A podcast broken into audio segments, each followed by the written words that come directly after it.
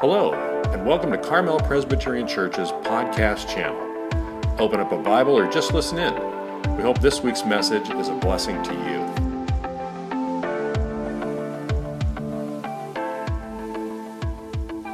Ben experienced peace. It was surprising, it was supernatural, in the midst of being treated unfairly by an umpire. Um, when was the last time you were treated unfairly and got angry or felt angry? Maybe someone cut in on you when you were driving. Maybe in school a teacher gave you a, grade that you didn't feel was fair. Or maybe your boss was unfair to you.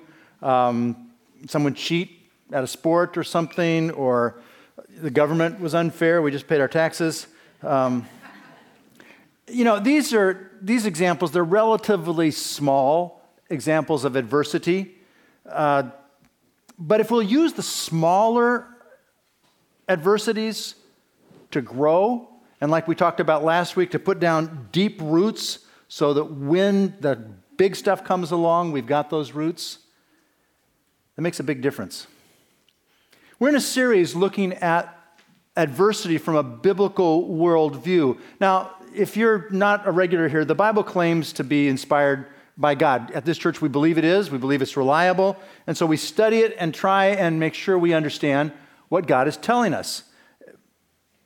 What He tells us about reality, what He tells us about purpose, what He tells us about how to love Him, how to love each other well. Most of the Bible is very clear, not difficult to understand. But often, what God tells us goes against what we want, what our preferences are when the umpire is so obviously wrong, we want to tell him off and yell. When someone hurts us, or more like someone we love, our child or a grandchild, we, we want revenge. But God says we're supposed to forgive. When, when we want to do something just because it feels good, oftentimes something feels good initially, but ends up not being good for everybody involved, and God says that's not really loving people. So, what God tells us in Scripture often goes against what we think, and, and even more so what we feel. And that's especially true when we talk about a biblical perspective regarding adversity, difficulty, pain, tribulation. It's especially hard to believe what God tells us when we're in pain. Nevertheless, God does give us some information that's tremendously helpful if we will believe Him, in spite of how we feel often. Now, one of my favorite examples of, of the importance of perspective, of, what, of knowing what's going on and how we often get it wrong, comes from somebody who's a huge hero in the Old Testament, Elijah. So, we're going to show you part of his story. During the time that Israel was divided, God told a prophet named Elijah that there would be a drought in the land. He directed Elijah to leave the area and live by himself for three years near a ravine where he would have all the water he needed. One day, God told Elijah to go and confront King Ahab and his wife Jezebel about leading the Israelites to worship a false god named Baal. Elijah asked Ahab and all the people of Israel to meet him on the top of a mountain. Ahab brought 450 prophets of Baal with him. Elijah decided to conduct a challenge to prove that he followed the true God. Two bulls were brought to be sacrificed. The prophets of Baal laid down pieces of wood and put the bull on it, but did not set fire to it.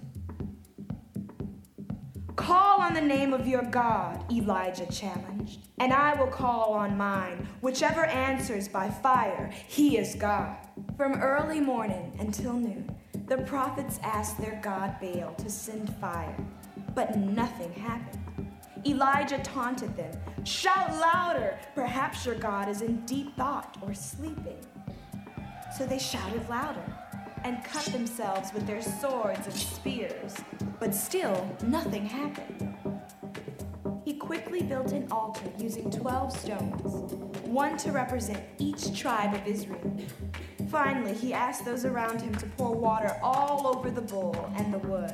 There was so much water flowing that it filled the trench around the altar. Then Elijah called out, Let it be known today that you are God in Israel. and fire fell from the sky and burned up the bull, the wood, and even the stones and soil, vaporizing all the water around it. The prophets of Baal were then arrested and killed in the valley below the mountain. When King Ahab returned home and told his wife Jezebel what happened, she was furious and sent word to Elijah that she was going to have him killed. So Elijah fled to the wilderness. There he met an angel sent by God to take care of him, who gave him food and water. So when Elijah hears that Queen Jezebel is going to kill him, he runs. And on this map, he runs from up above where the map starts, where the blue arrow is, up above, and down to where the green arrow is in Beersheba. That's about 80 miles. And then he leaves his servant there and he goes off by himself, someplace probably in the purple circle, and he sits down under a bush and he's just despondent. He, he, he wants to die. And similar to Ben's experience of just all of a sudden supernaturally being given peace that he'd never experienced, Elijah is literally touched by an angel. The angel feeds him. Elijah go back, goes back to sleep. Angel touches him again, feeds him again. And then Elijah walks for days and gets down to around where the red arrow is, which is Horeb, which is where Moses talked uh, with God, the, who is appearing as a burning bush, and talking through a burning bush, and where Moses received uh, the law and the Ten Commandments. And he stays in a cave there. And finally, God comes to him and says, Moses, what are you doing here? And paraphrasing, not Moses, Elijah, what are you doing here? And paraphrasing, Elijah basically says, I'm the only one who cares about you. Nobody else. I'm the only one left, and now they're going to kill me. Now, do you ever feel that way? You ever feel like, you know, you're the only one trying to do the right thing at school? Or the only one trying to do the right thing at work? Or maybe, you know, like um, just the world is going the wrong way, and you or you and a few friends are the only ones left, and maybe they other people persecute you, or you see in the media you getting people like you getting ridiculed. Um, you can't even say the things you believe anymore. Now, bear with me. This is our natural way of perceiving the fallen, broken world around us. We often don't realize that along with all the people that we see that they're being unreasonable and they're broken and the world is broken, our own thoughts and feelings and our perceptions are often skewed. We just come out of the womb crying and thinking that life, that things are far worse than they really are. Now, some of you met them last week. Three of our grandchildren were here. We had a blast. And when my, I'm with my grandchildren, whether it's here or there, I will always make um, waffles with the two older boys, five, ages five and three. And so we'll get out the waffle mix and they'll help me measure it, you know, and each takes turn and the, the egg and the oil and the um, milk. And we mix it all up, and then we have the waffle iron there, and we'll do it together so they don't get burned. And we pour it into the waffle iron, and then wait. And I set my um, alarm on my phone, and when it goes off, it quacks like a duck. And so they now are kind of like Pavlov's dog. Whenever they hear a duck quacking, they think it's time for waffles. Um, so we did this, and the first waffle comes out, and I, you know, I cut it in half to give them each half of it and put it on each of their plates. And the five-year-old explains how he wants it with butter and syrup, and I do that, and then wants it cut up, so I cut it up, and he starts, and he starts eating. Meanwhile, the three-year-old then tells me precisely how he wants his, and, and he wants butter, and then peanut butter, and then syrup, and then he asks me to, to cut it for him. So I cut it as shown. And he immediately starts wailing and crying, and he won't have anything to do with the waffle, and he's decided that life is not worth living. So while the younger brother's sobbing over his waffle gone bad, the older brother informs me about his preferences. I get rid of the horrible, no good, erroneously cut waffle, uh, replace it with one correctly, and our three year old Nathan, um, grandchild, eventually calms down and eats his waffle. Now, obviously, Elijah had much bigger concerns than a waffle not cut to specifications. But Elijah overgeneralized his heroic, almost solitary spiritual battle with the prophets of Baal and the prophets of Asherah. He had just come off of this amazing victory 400 prophets of Baal, 450 prophets or, or priests of Asherah. and fire comes down from the sky. Can you imagine how that would impact you if you prayed and God burned something up from the sky like that? This is, this is big time. But he thinks he's the only one that still worships God. He, his fatigue, his fear determine his perspective. He becomes depressed and he wants to die. So God has Elijah come out of the cave and stand probably near the mouth of the cave, and he says, I'm, I'm going to go pass by you. And there's this whirlwind. It's so strong that rocks are being cracked against each other. And God's not in the whirlwind. So then there's this earthquake. And if you've ever been in an earthquake, they're scary, but God's not in the earthquake. And then there's this fire, and God's not in the fire. And then there's this whisper, this still small voice. And Elijah goes, Now I'm in the presence of God.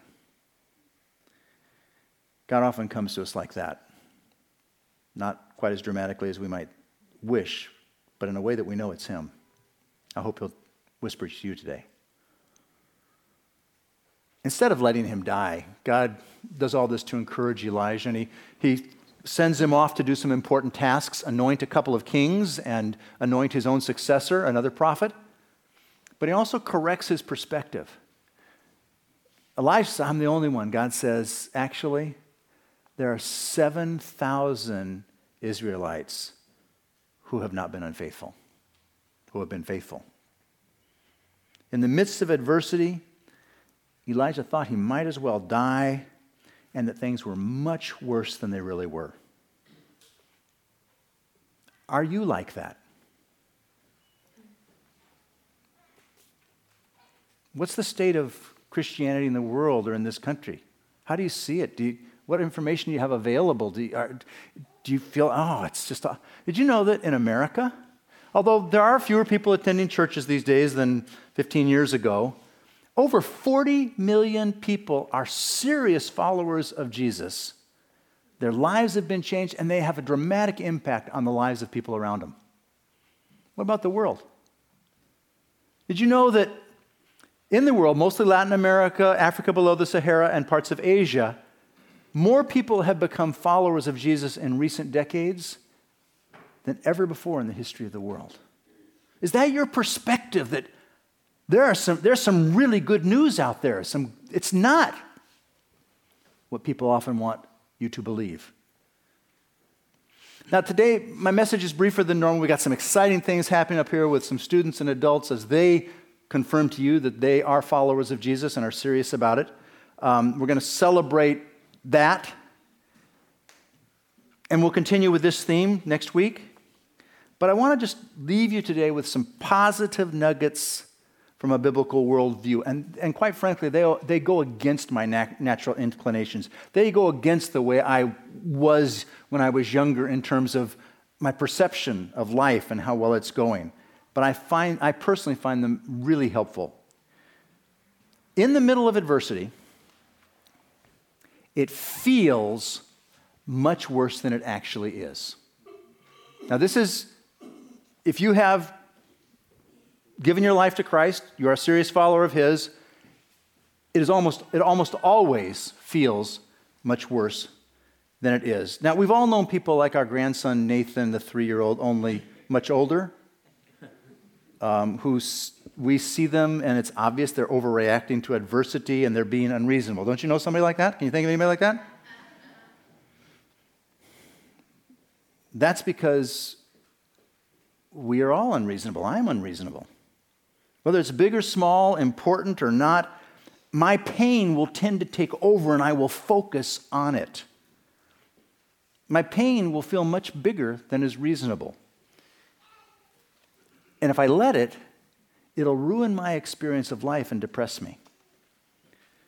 So it helps if we will focus on positive truths. That's what God has told us to do. And we'll get to the verse um, along the lines of what Ben was sharing in his video in a few moments.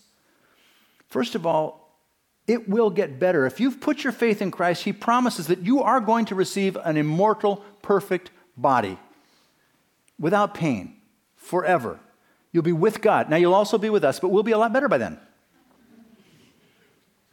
Even if evil kills you, God will resurrect you. This life is definitely very important, but the next life is much more important. This is merely the beginning.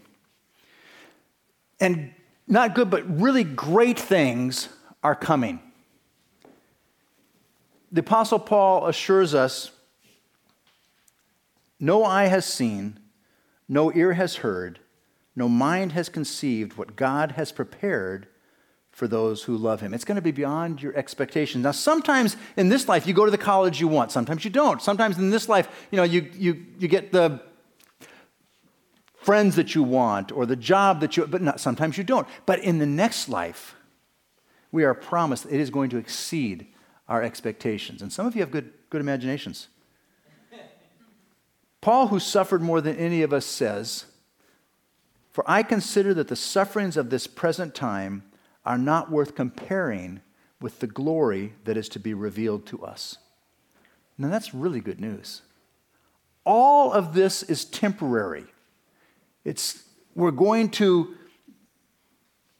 be in this situation that all of the adversity and the pain will just kind of disappear. C.S. Lewis says that God kind of works backwards and redeems it all. If you love Jesus, if you've accepted the pardon he offers, then great things that will last forever are coming. Also, you are much more loved and actually much more important than you realize. Jesus died for you. He died for you because you're, you're loved and you're important. God gives you the Holy Spirit because He likes being with you. He wants you in his family. He, he'll never abandon you, and nothing can separate you from his love. And then finally, supernatural peace is available to you. The prophet Elijah was depressed. He wanted to, to die. An angel came and touched him. Ben was about to go rage at an umpire when he was surprised by supernatural peace in a way that he hadn't experienced before. Now, in the video, Ben mentions the verse about peace that passes understanding. And as I close today, I want to just kind of look at that whole context of that very important verse um, and take it in its entirety because it urges us to become people of reasoned encouragement with God's supernatural peace. And what I'm trying to get across to you that especially in pain and adversity, we are not by nature reasonable. And left to ourselves, we will misunderstand life and think it's worse than it is. We need to constantly reason with ourselves and tell ourselves the truth over and over. That's one of the reasons why I'm such a big fan of, of memorizing. And if you can't memorize, then put stuff on your phone and read it several times a day or on a piece of paper where you'll see it. But to tell ourselves the truth over and over because we just so quickly go back to what is not what God has told us.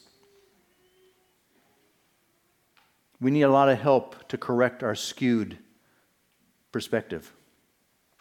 If we tell ourselves the truth over and over, that helps us to understand it deep, more deeply, deeper and deeper. That our pain is temporary, that we're loved, that we're important, that, that great things are coming. That's really good news. Left to ourselves, we will let our pain and our adversity become our focus. Instead, God tells us Ask for what you need, train yourself to focus on good things, and then receive the supernatural peace that Ben was talking about. Now, this passage is in Philippians 4 that Ben mentioned. Um, and it puts all of these things together. Again, I highly recommend you, you, you memorize it or at least read it over and over and over. Here's what God tells you to do Rejoice in the Lord always. Again, I will say, rejoice. Let all men know your forbearance. The Lord is at hand. Have no anxiety about anything, but in everything, by prayer and supplication, with thanksgiving, let your requests be made known to God. And the peace of God, which passes all understanding, will keep your hearts and your minds in Christ Jesus. Finally, brothers, whatever is true, whatever is honorable, whatever is just, whatever is pure, whatever is lovely, whatever is gracious, if there is any excellence, if there is anything worthy of praise, think about these things. Would you join me in prayer?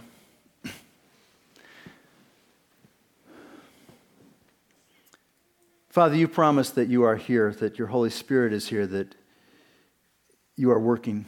And so we ask that right now you would, you would work powerfully through your Holy Spirit.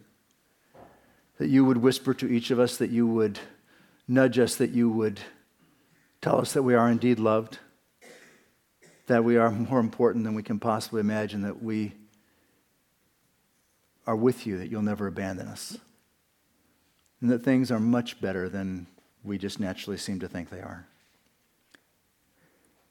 Come and speak to us now.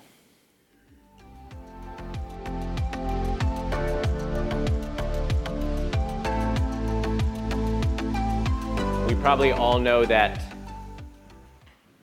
our faith is um, both an intellectual pursuit and an emotional heart pursuit. And um, right now, we get to combine those things um, together as we celebrate our confirmation class. And the way that I could best describe it is a lot of these students um, had already recognized emotionally in their hearts who Jesus was.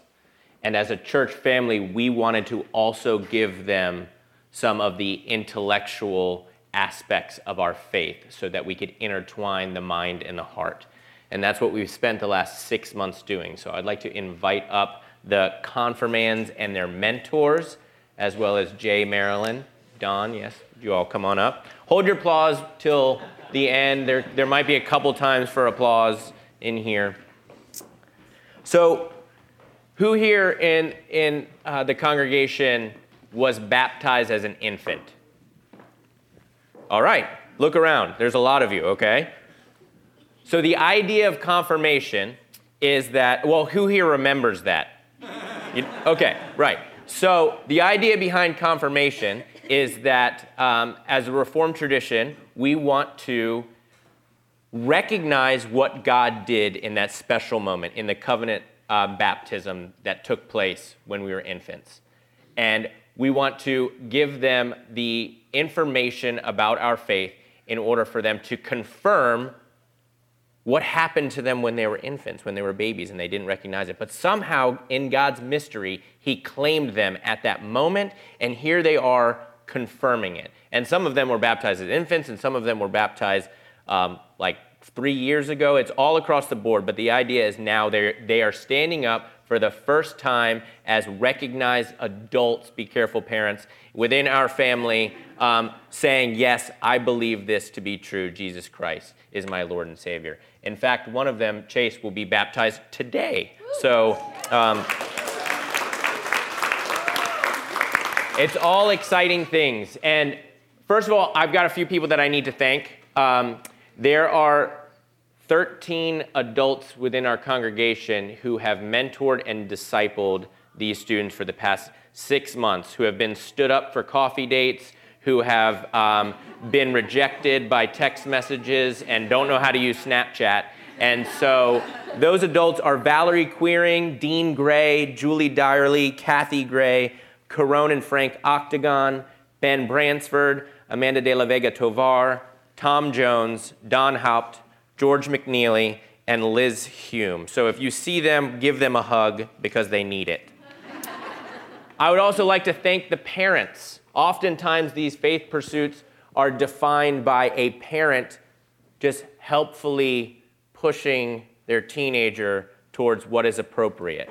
And so we've got a lot of great parents within this congregation who have walked alongside their students and wanted their students to know the Lord.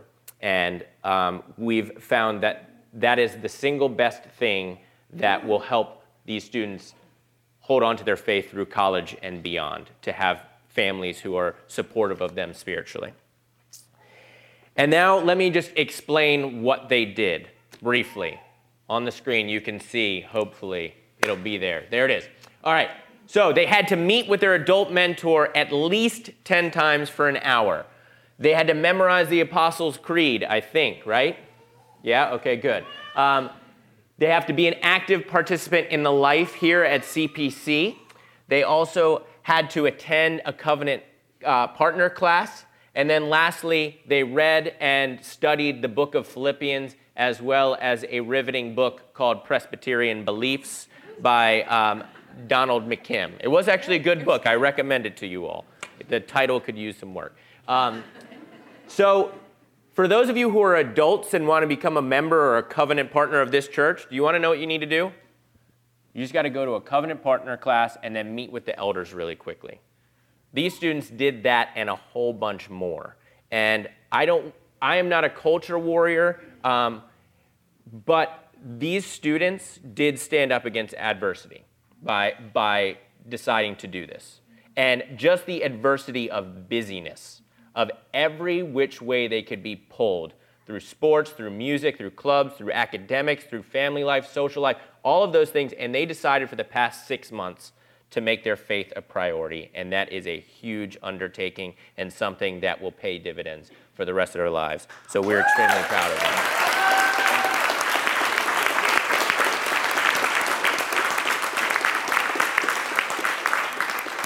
And so our rallying cry um, for confirmation is found in 1 Peter 3:15. It says, "But in your hearts honor Christ the Lord as holy, as holy, always being prepared to make a defense or to give an answer to anyone who asks you for a reason for the hope that is in you.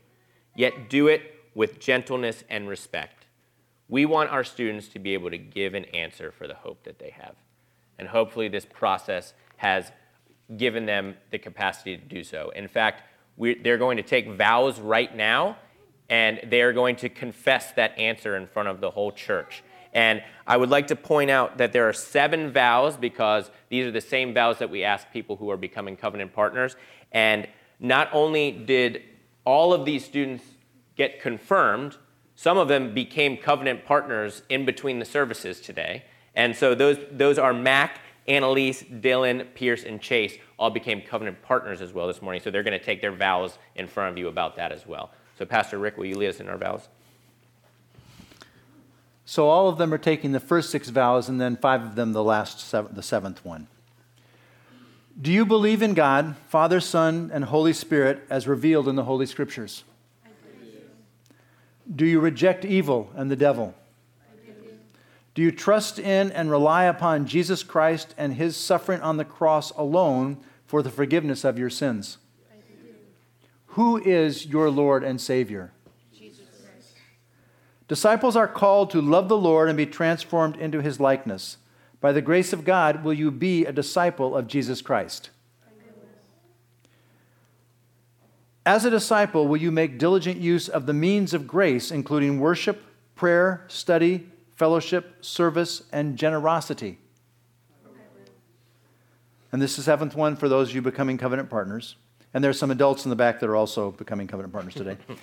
By grace, will you love the brethren, promote the peace of this church, and support and submit to its duly constituted leadership? Oh, wait, wait, I've got to. Would you guys please stand? Almost forgot that part. Do you, the members and participants at CPC, Will you help these people to follow Jesus?